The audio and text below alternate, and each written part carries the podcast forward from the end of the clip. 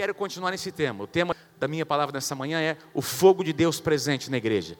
Daí domingo que vem, nós vamos retomar com o tema Igreja Família de Deus. A pastora Mônica vai estar ministrando para vocês. Eu estarei ministrando, pregando numa igreja fora. Fui convidado para pregar numa igreja batista, numa cidade lá no norte do Brasil. A gente vai estar ministrando lá, compartilhando com a liderança, com os casais e com a igreja. Mas a pastora Mônica vai estar aqui ministrando a igreja, voltando ao tema Igreja Família de Deus, na mesma sequência. Quem deseja o fogo de Deus na sua vida? Quem deseja? Pergunta para quem está do seu lado: tem fogo no teu coração, meu irmão? Tem fogo? Diga para ele, para ela: Deus vai reacender o fogo na tua vida. Deus vai fazer essas brasas voltarem a se tornar brasas vivas. Se tem alguém aqui cujo coração, não é, você pode dizer, não, talvez eu não tenha sentido o fogo de Deus. Nessa manhã, Deus vai reacender o fogo de Deus no teu coração. Quem recebe essa palavra? Diga, eu recebo em nome de Jesus. Aleluia. O fogo de Deus presente na igreja.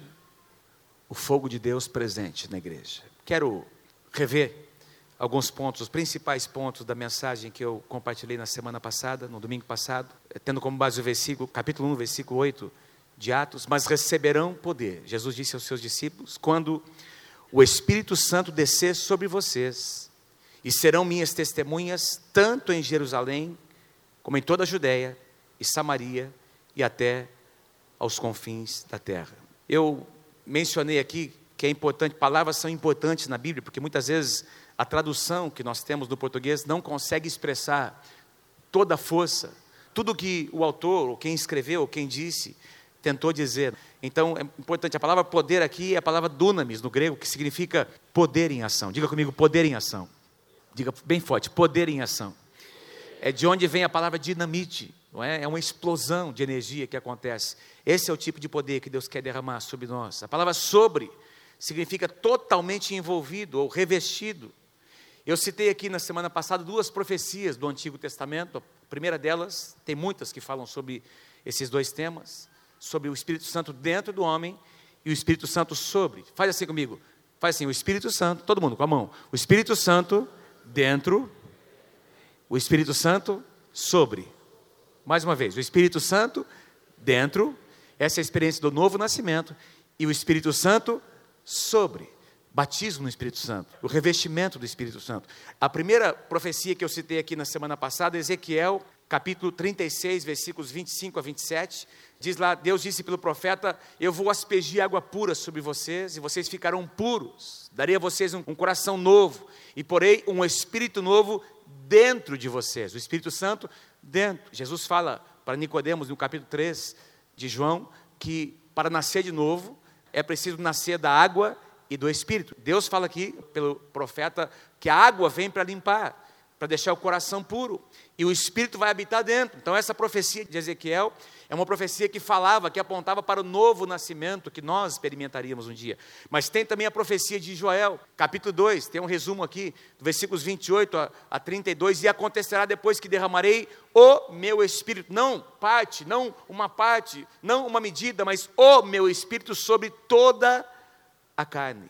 E diz lá: vossos filhos, as vossas filhas profetizarão, vossos velhos sonharão, vossos jovens terão visões, e até sobre os servos e sobre as servas derramarei o meu espírito. Essa passagem em Joel se cumpriu em Atos capítulo 2, quando o Espírito Santo foi derramado ali sobre aqueles 120, depois sobre 3 mil pessoas. E assim a igreja continuou. Em, em todos os momentos, a gente vai perceber na história de Atos, não é? Da igreja crescendo em Atos, as pessoas experimentavam essa, tinham essa experiência com o Espírito Santo sobre elas. Como é que você sabe disso, pastor? Porque Pedro, quando explica sobre aquele movimento que aconteceu, quando aqueles homens ouviram os discípulos falando em línguas, perguntaram o que é que está acontecendo, Pedro responde: o que vocês estão vendo é o cumprimento do que o profeta Joel, essa declaração, essa profecia, o que o profeta Joel profetizou centenas de anos antes. E aí Pedro então explica que aquele mover de Deus era então o Espírito Santo vindo sobre os seus discípulos, não apenas dentro. Eu expliquei aqui a semana passada que os discípulos do Senhor já tinham recebido um sopro, tinham uma medida do Espírito Santo dentro deles, mas no Pentecostes eles experimentaram o Espírito Santo sobre, que nós chamamos de a experiência do batismo no Espírito Santo. Três símbolos manifestos ali no Pentecostes, três símbolos: o vento, diga assim comigo, o vento, as línguas e o fogo. Então, diz que veio do céu um vento, um som como de um vento impetuoso. A palavra vento aqui, ou, ou sopro, né, poderia ser traduzida como sopro, nós vamos encontrar no Antigo Testamento muitos momentos em que a Bíblia diz que o Espírito soprou quando ah, havia o caos, a Bíblia diz que naquele ambiente de caos o Espírito soprava sobre a terra, movia sobre a terra, e foi nesse ambiente que Deus disse: haja luz e houve luz. Mais tarde, quando o homem é feito por Deus, Deus cria o homem, diz que ele sopra nas suas narinas o fôlego de vida, o Espírito foi soprado para dentro do homem. Então, esse vento ou sopro do Espírito aconteceu esporadicamente no Antigo Testamento sobre muitos homens, profetas, mulheres de Deus, homens de Deus, nas suas gerações, mas não sobre toda a carne, como aconteceu no Pentecoste, como acontece hoje. Quem aqui tem o Espírito Santo dentro de você? Amém?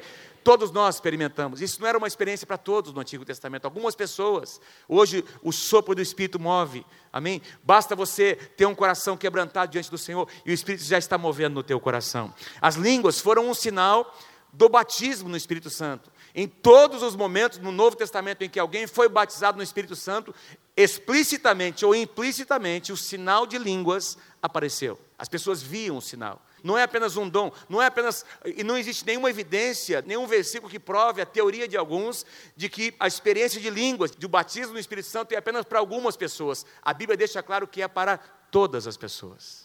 Amém? Todos nós podemos experimentar o batismo do Espírito Santo. Mas eu quero então falar sobre o fogo. Diz que línguas como de fogo vieram sobre eles. Mais uma vez, esse símbolo, o fogo, o fogo na Bíblia, ele aponta para o próprio Deus, aponta para a natureza de Deus, para a sua santidade, aponta para a glória de Deus, para a Shekinah de Deus. Eu quero falar sobre isso com vocês. O que acontece, na verdade, em Pentecostes é que esse fogo vem sobre eles e aqueles discípulos se tornam verdadeiras tochas acesas. Tochas acesas. Deus quer fazer de você uma tocha acesa. Vou dizer de novo: Deus quer fazer de cada um de vocês uma tocha acesa.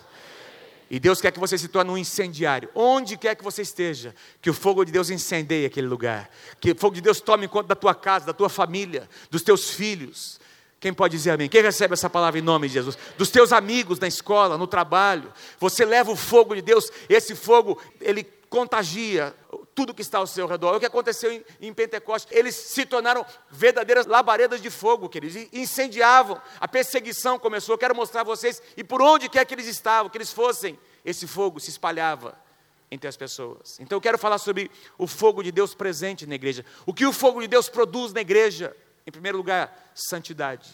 O fogo de Deus traz santidade. Em segundo lugar, o fogo de Deus traz consigo o poder de Deus sobre a igreja sinais e maravilhas, poder de Deus manifesto. Em terceiro lugar, o fogo de Deus produz a verdadeira adoração.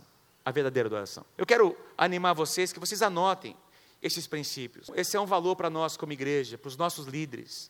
Anote as mensagens, anote os princípios. Você pode compartilhar na sua célula. Olha, domingo passado Deus moveu, Deus falou. E às vezes alguém vai perguntar para você, você não lembra. Se você tiver anotado os pontos importantes, você vai poder ministrar ao coração daquela pessoa. Amém, queridos? Vamos falar primeiro então sobre o fogo de Deus trazendo santidade na igreja. Santidade na igreja. Por que não o poder primeiro? Porque o poder é liberado. Poder e santidade estão conectados. Quanto mais santidade tem na igreja, mais o poder de Deus se manifesta. Quanto menos santidade, menos poder, por quê? Porque a presença de Deus se afasta onde existe pecado, Deus não habita. O Espírito Santo não vem onde existe pecado, não se manifesta, queridos. Então, o pecado afasta o mover de Deus. Uma vida santa atrai o poder de Deus. Atrai o poder de Deus. Se você quer ser um homem, uma mulher que move nos dons, que milagres e sinais e maravilhas se manifestam por meio de você, quanto mais santidade, mais poder na tua vida. Quanto mais consagração a Deus, mais poder de Deus vai se manifestar. Deuteronômio 4, 24 diz que o nosso Deus é fogo que consome, é um fogo consumidor. Ele é Deus zeloso, Ele é um Deus que purifica, Ele é Deus que traz purificação no ouro, na prata. As escórias são removidas quando o fogo vem. Salmo 29, versículos 4, 5 e 7, a voz do Senhor é poderosa, a voz do Senhor é cheia de majestade, a voz do Senhor quebra os cedros do Líbano. Que poder que tem a voz do Senhor? Sim, o Senhor despedaça os cedros do Líbano, a voz do Senhor despede chamas de fogo. Foi profetizado aqui sobre a armadura de Deus, o poder de Deus se manifestando. Queridos, quando você está passando por uma tribulação, um problema, e você derrama o teu coração, e você quebranta o teu coração, em primeiro lugar perguntando a Deus o que é que Deus quer produzir na tua vida. Porque muitas vezes nós estamos mais interessados em perguntar, Senhor, por que isso está acontecendo, ao invés de dizer, Senhor, o que tu queres gerar na minha vida?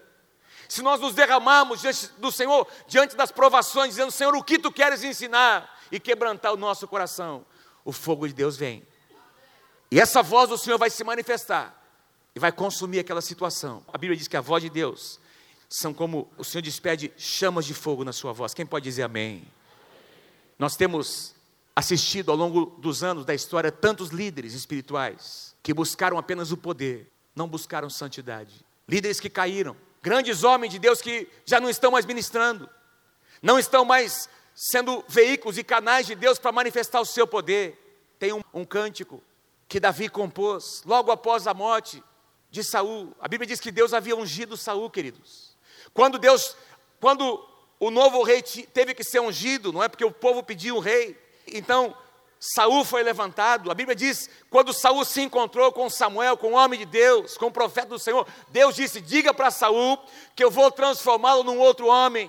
Eu vou fazer dele um grande homem de Deus. E aí, o profeta Samuel coloca algumas condições.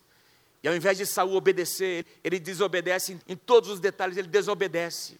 Ele não quebranta o seu coração. E nós vamos observar lá, Deus permitiu que ainda Saul governasse por 40 anos. Um governo que poderia ter sido ungido por Deus, mas não, foi afastado. Ele se afastou de Deus. Mas depois de 40 anos, e ainda perseguindo Davi, que tinha sido ungido para ser o novo rei, a Bíblia diz que um dia Saul morreu, ele se suicidou. E quando Davi recebe a notícia, quando um homem vem para trazer a notícia a Davi de que Saul havia morrido, Davi compõe um cântico.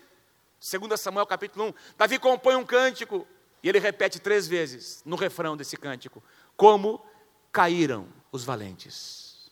Como caíram os valentes. Tem muito valente ainda hoje caindo. Tem muito valente, pessoas que foram um dia ungidas por Deus. Tem gente que um dia liderou célula. Tem pessoas que foram supervisores, tem gente que pastoreou o povo de Deus, mas alguma coisa aconteceu no meio do caminho.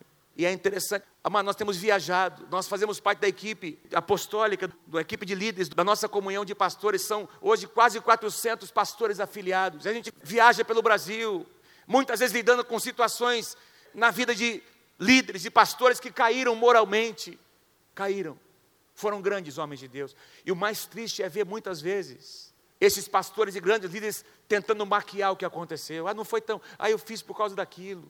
Ah, eu isso, eu dando desculpas, ao invés de quebrantar, se lançar diante do Senhor, colocar a boca no pó e clamar pela misericórdia de Deus. Valentes que estão caindo no campo de batalha. Eu profetizo sobre a tua vida em nome de Jesus. Que você não será um valente que vai cair no campo de batalha. Que as suas escolhas serão escolhas sábias. Que você vai escolher primeiro a santidade que você não vai valorizar em primeiro lugar o poder de Deus, porque pessoas que valorizam apenas o poder estão muito envolvidas no carisma, no movimento, nos resultados. E aí, os meios justificam os fins, qualquer coisa é feita para conseguir um determinado resultado.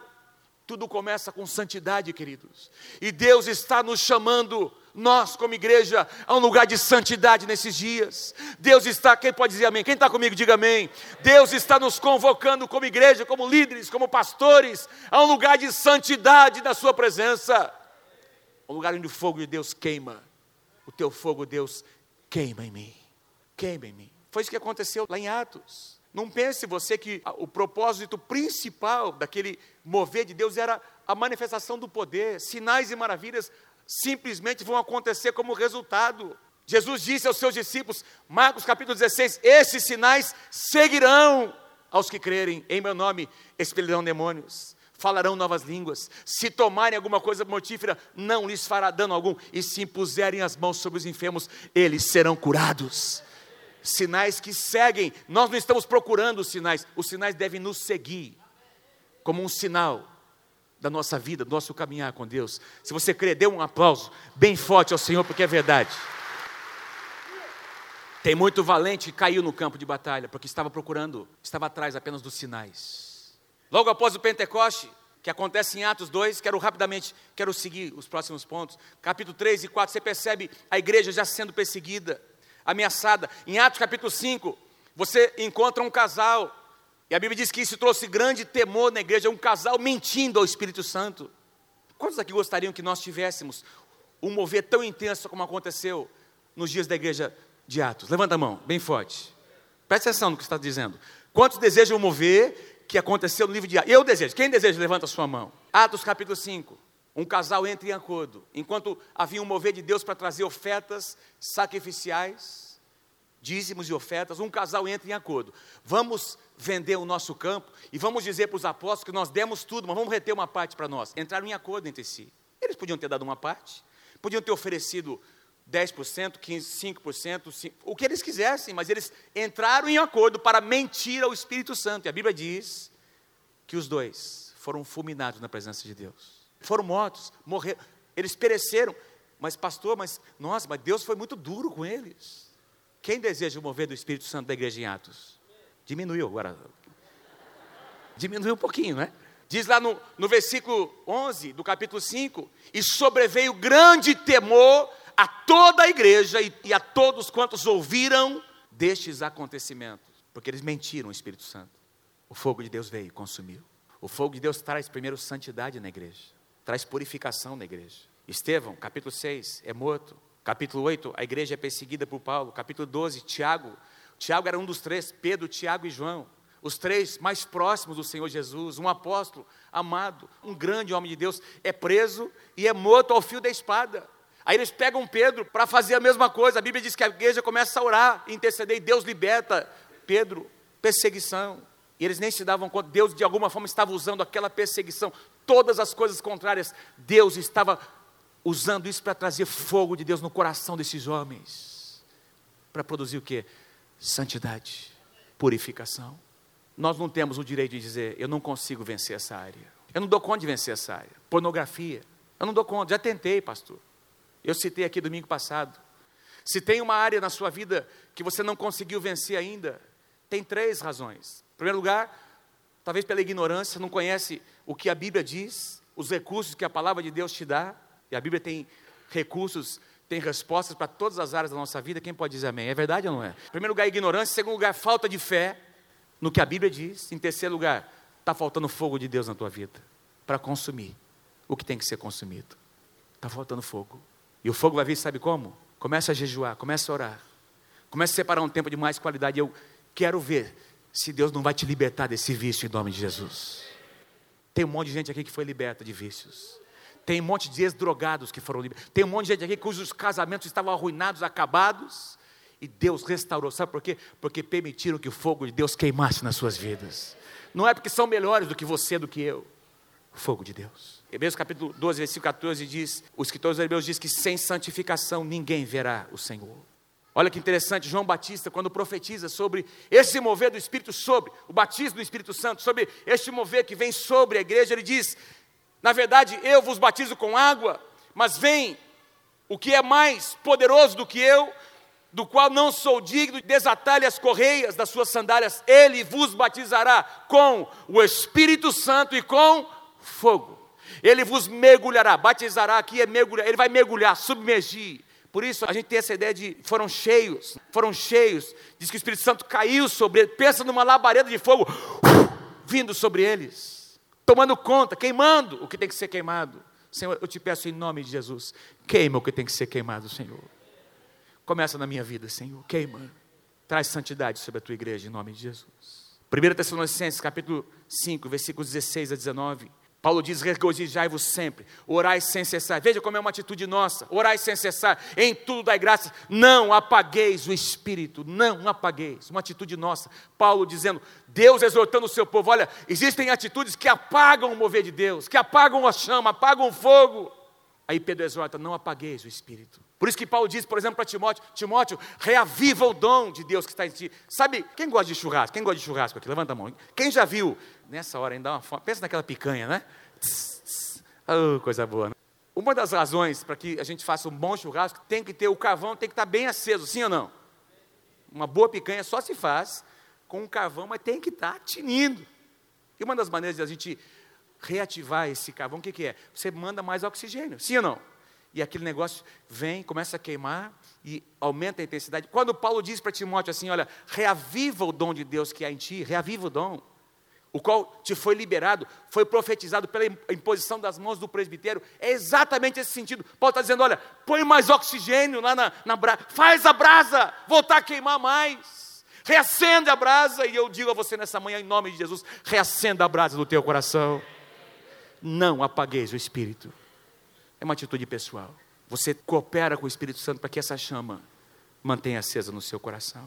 Em segundo lugar, o fogo de Deus libera o seu poder. Aí sim, com santidade vem o poder. E o poder é o que se sustenta na igreja. Deixa eu dizer uma coisa importante: esse poder de Deus aqui não tem nada a ver com este poder que as pessoas procuram lá fora. Este poder que Adão e Eva tentaram obter lá no Éden. Porque foi exatamente o questionamento que a serpente fez. Ah, não, Deus disse, mas é certo que isso não vai acontecer. Quando vocês experimentarem, vocês vão ter poder. Vocês vão conhecer o bem e o mal. Vocês serão como Deus. Olha o que a serpente sugeriu a Eva: vocês vão ter poder, vocês vão se equiparar a Deus. E essa semente está no coração do homem, da criança, desde que ela nasce. Uma criança nasce e já nasce egoísta. Ela já nasce tentando manipular os pais. É verdade ou não é o que eu estou dizendo? É verdade ou não é que às vezes um chorinho tem que ser discernido? Existem choros que são choros de manipulação. A criança cresce, aí vem os irmãozinhos. O que acontece na casa é a briga pelo poder. Está lá o brinquedo, faz meses que ele não pega, mas o irmãozinho menor vem, olha, ele vai, ele vai brincar. Não, esse aqui é, é meu.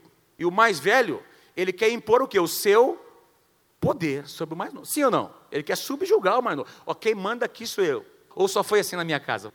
É assim, é a briga pelo poder, gente. É isso que acontece. E a criança cresce, vai para a escola. Me lembro, eu não sei, não, não sei se aconteceu com vocês, mas lembro de educação física, na hora de montar os times de futebol. Quem é escolhido primeiro? Os bons. Os perebos vão ficando de lado, né? Coitadinho deles, né?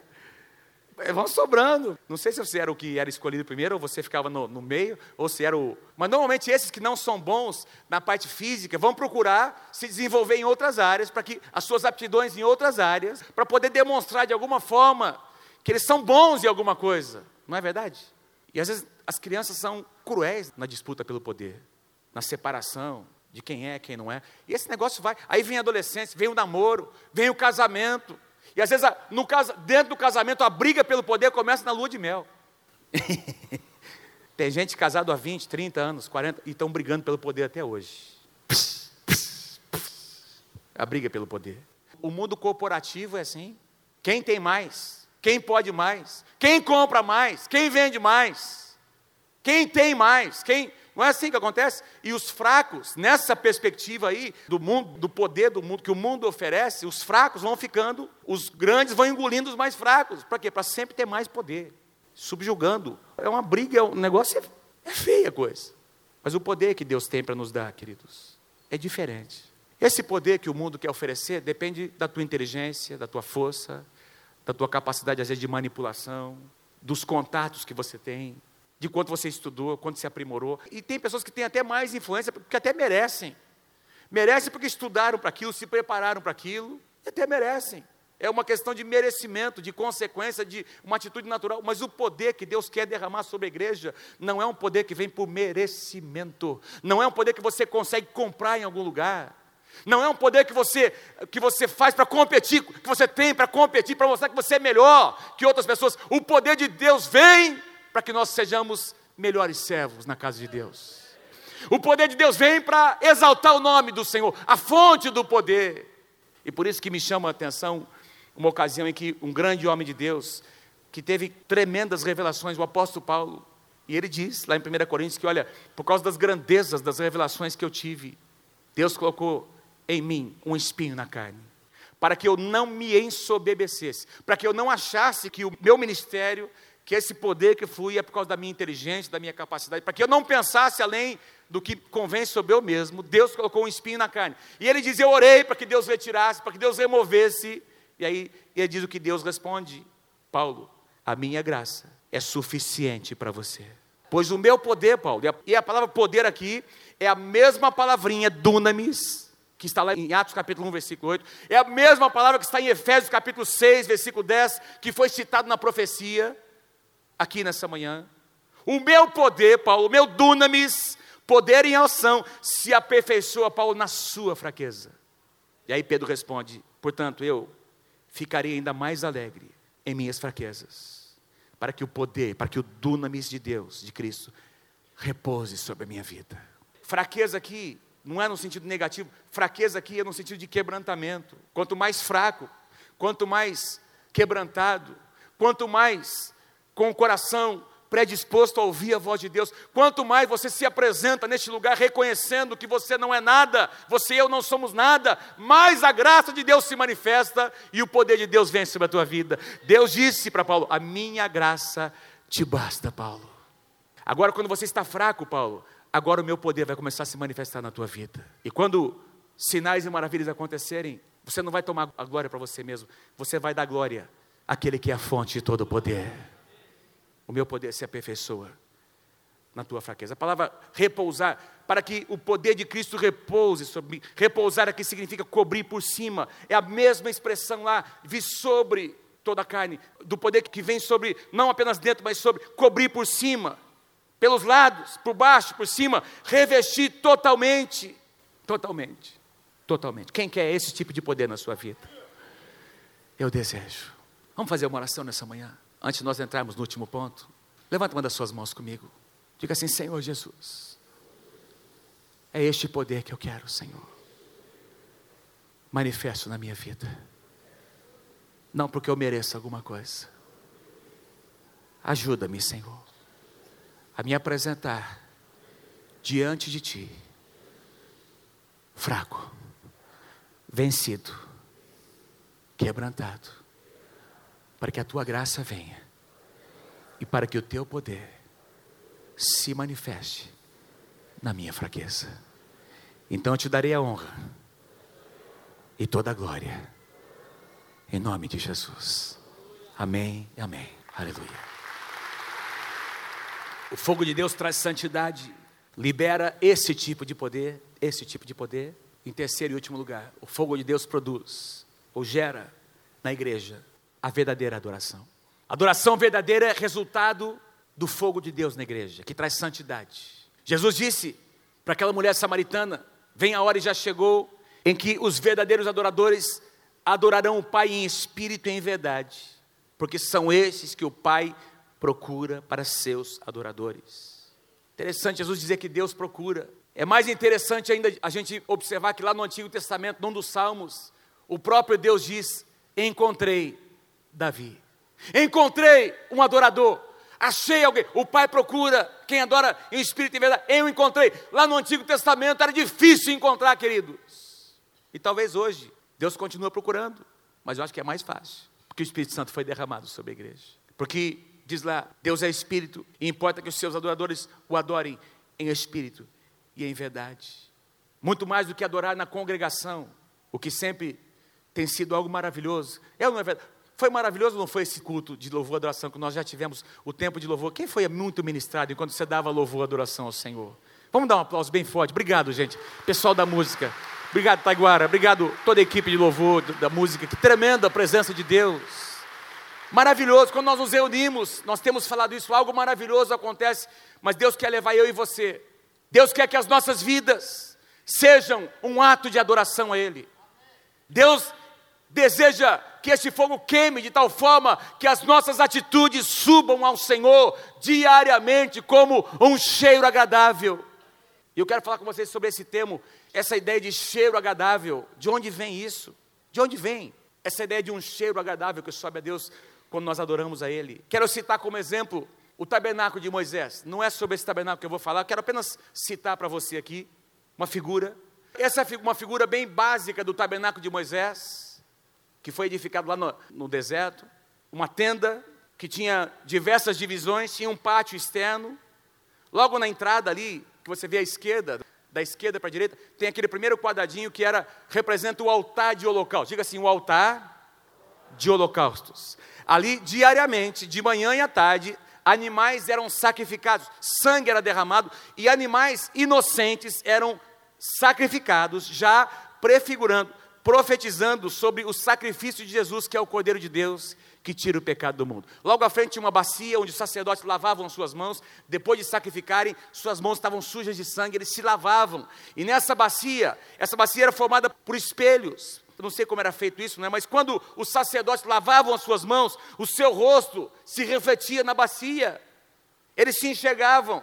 Enxergavam a sua sujeira para poderem se lavar. Deus está nos lavando pela água da palavra todos os dias, amém? Logo à frente tinha o primeiro compartimento chamado santuário. Tinha alguns móveis ali, não vou falar sobre isso, mas tinha um dos móveis ali que estava logo à frente, antes do véu, era um altar chamado altar de incenso. Neste altar não se sacrificava animais, apenas era queimado um incenso, chamado incenso aromático. Logo depois desse altar, eu vou falar sobre ele, tinha esse véu. Esse véu tinha várias camadas. Uma vez por ano, o sumo sacerdote entrava no último compartimento, chamado o Santo dos Santos, onde estava a arca da aliança, que representava a presença de Deus. A Bíblia diz que a glória de Deus descia neste lugar. Quando Deus queria conversar com Moisés, a glória de Deus descia neste lugar. Deus conversava com Moisés. Ninguém entrava ali, querido. Só o sumo sacerdote Arão, uma vez por ano. Mas aqui, nesse altar de incenso, o incenso era queimado. Sabe de uma coisa interessante?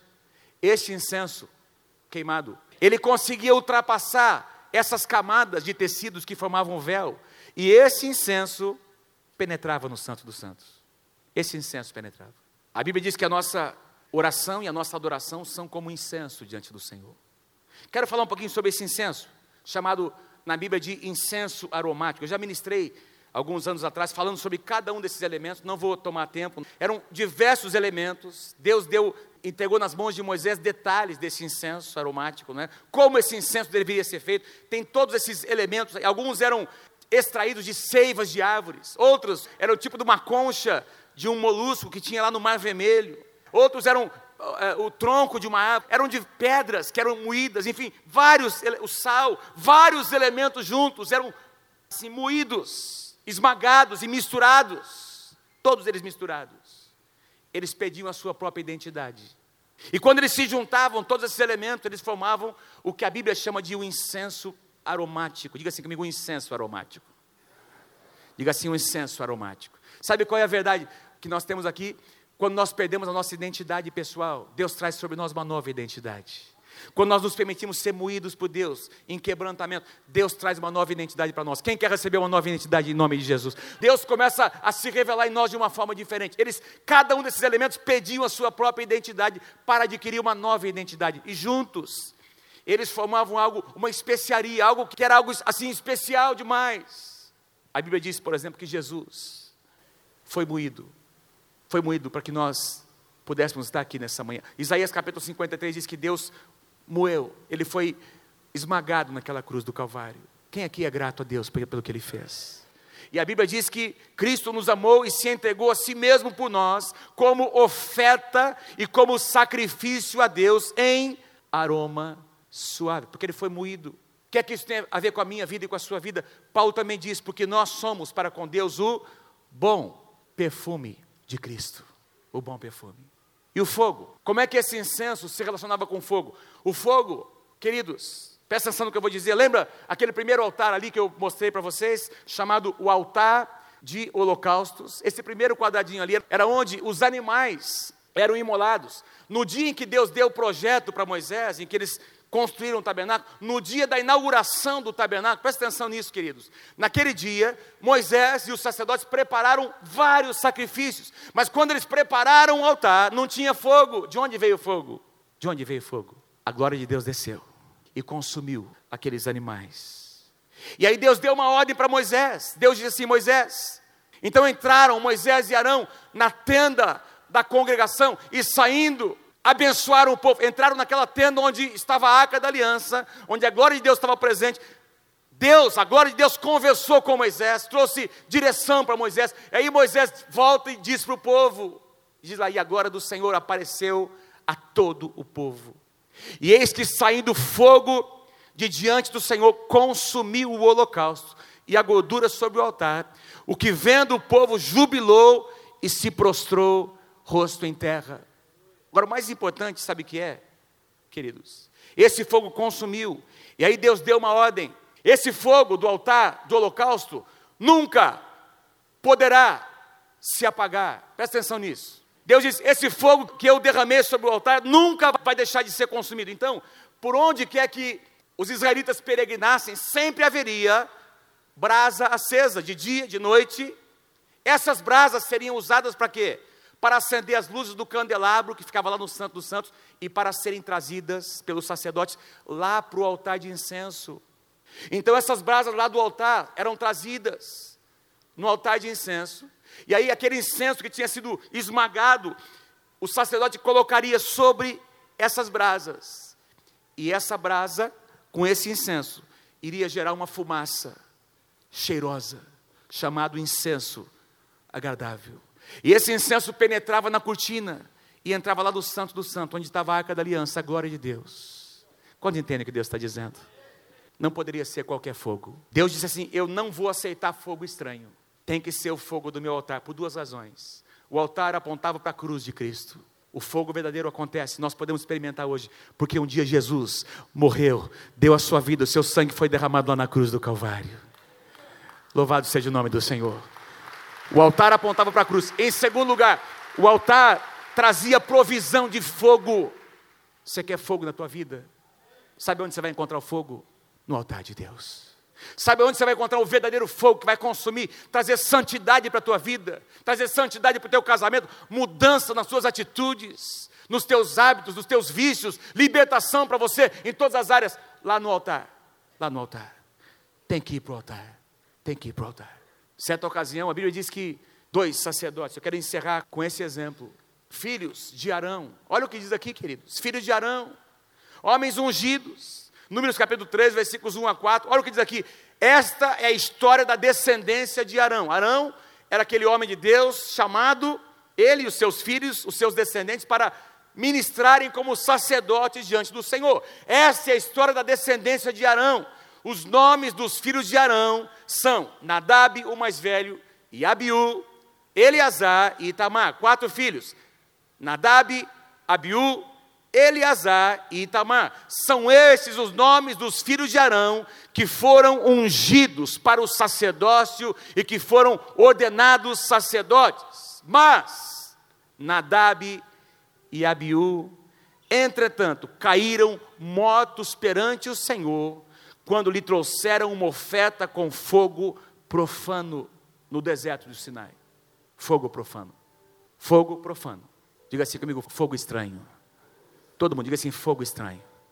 Fogo profano. Sabe o que isso significa? Fogo estranho é a minha solução. É a minha racionalização. O fogo estranho representa a minha solução para os problemas. Representa a minha justiça diante das situações Aí eu fiz porque aí eu, eu só fiz isso porque o fogo estranho representa as minhas desculpas. Fogo estranho representa a minha falta de quebrantamento diante do Senhor, de reconhecimento de que o problema começa em mim e não nele, não nela. Começa aqui no meu coração. Fogo estranho representa uma adoração que não é no padrão de Deus. Tem um pastor que pregou aqui da nossa igreja há muitos anos atrás, pastor Marco Way. Ele pregou para a nossa liderança sobre a unção vagabunda. A unção vagabunda, nunca tinha ouvido. Que Deus tem uma unção pura para os seus líderes. Mas tem uma unção vagabunda, uma unção que é obtida em outro lugar, que não no altar de Deus. Deus não usa fogo estranho. Quando nós tentamos oferecer um fogo, sabe o que é um fogo estranho? É você tentar, você fazer de conta que Deus está aceitando a tua adoração estando em pecado. Você fazer de conta que vive como crente, que você é um homem de Deus, uma mulher de Deus, com pecado escondido na tua vida. Ninguém sabe, só Deus e todos os demônios do inferno. Brechas que são mantidas, pecados não confessados, não tem quebrantamento. E ainda você consegue viver até uma vida religiosa, levantar as mãos. Quem olha pensa que você é um adorador. Que, mas que tremendo! Fogo estranho. Fogo estranho não traz até a presença de Deus um cheiro agradável. Cheiro agradável. O incenso agradável é resultado de dois componentes: aqueles elementos que foram moídos, quebrantamento, e o fogo de Deus queimando. Essas duas coisas juntas liberam uma fumaça. Louvado seja o nome do Senhor, que agrada o coração de Deus. Que possa haver esse tipo de fumaça nessa casa. Que o meu casamento possa refletir essa fumaça diante de Deus. Que as minhas atitudes possam refletir um cheiro agradável. Que as pessoas sintam esse cheiro. Porque às vezes você e eu não percebemos mas nós estamos exalando o mau cheiro para as pessoas. As nossas palavras exalam o mau cheiro, as nossas atitudes, o que a gente faz escondido, a maneira como nós negociamos, como nós lidamos com as finanças, como nós tratamos nossos empregados, aqueles que estão acima de nós, os nossos pais, os nossos filhos, a maneira como nós tratamos nossos líderes, nossos pastores, tudo que nós fazemos vai exalar algum tipo de cheiro, agradável ou não. Eu quero aprender a exalar um cheiro agradável diante do meu Deus. O fogo de Deus traz santidade. Só trazer a vocês a, a última frase. A verdadeira adoração somente acontece quando o fogo de Deus toma conta da nossa vida e a transforma em uma oferta de aroma agradável a Deus. Você pode dizer junto comigo essa frase? Vamos lá junto comigo, vamos lá? A verdadeira adoração somente acontece quando o fogo de Deus toma conta da nossa vida e a transforma em uma oferta de aroma agradável a Ele. Romanos capítulo 12, versículo 1, rogo-vos, Paulo diz, pelas misericórdias de Deus, que apresenteis o vosso corpo por sacrifício vivo, santo e agradável a Deus, que é o vosso culto inteligente. Eu faço porque eu quero, eu me quebranto porque eu reconheço os meus erros. Eu venho para o altar de Deus buscar aquelas brasas, porque não existe outro lugar, é só lá, é só nesse lugar. Eu não vou tentar a minha solução. Eu não vou tentar cozer como Adão e Eva fizeram, logo prepararam roupas para cobrir a sua nudez com folhas de figueiras. Essa era a solução natural. O que é que Deus fez? Deus vem e mata um animal e cobre a nudez de Adão com a morte de um animal. Jesus Cristo. Essa morte lá desse animal já representava o plano da redenção. Não tem adoração verdadeira sem que as brasas vivas saiam do altar de Deus e toquem as nossas vidas.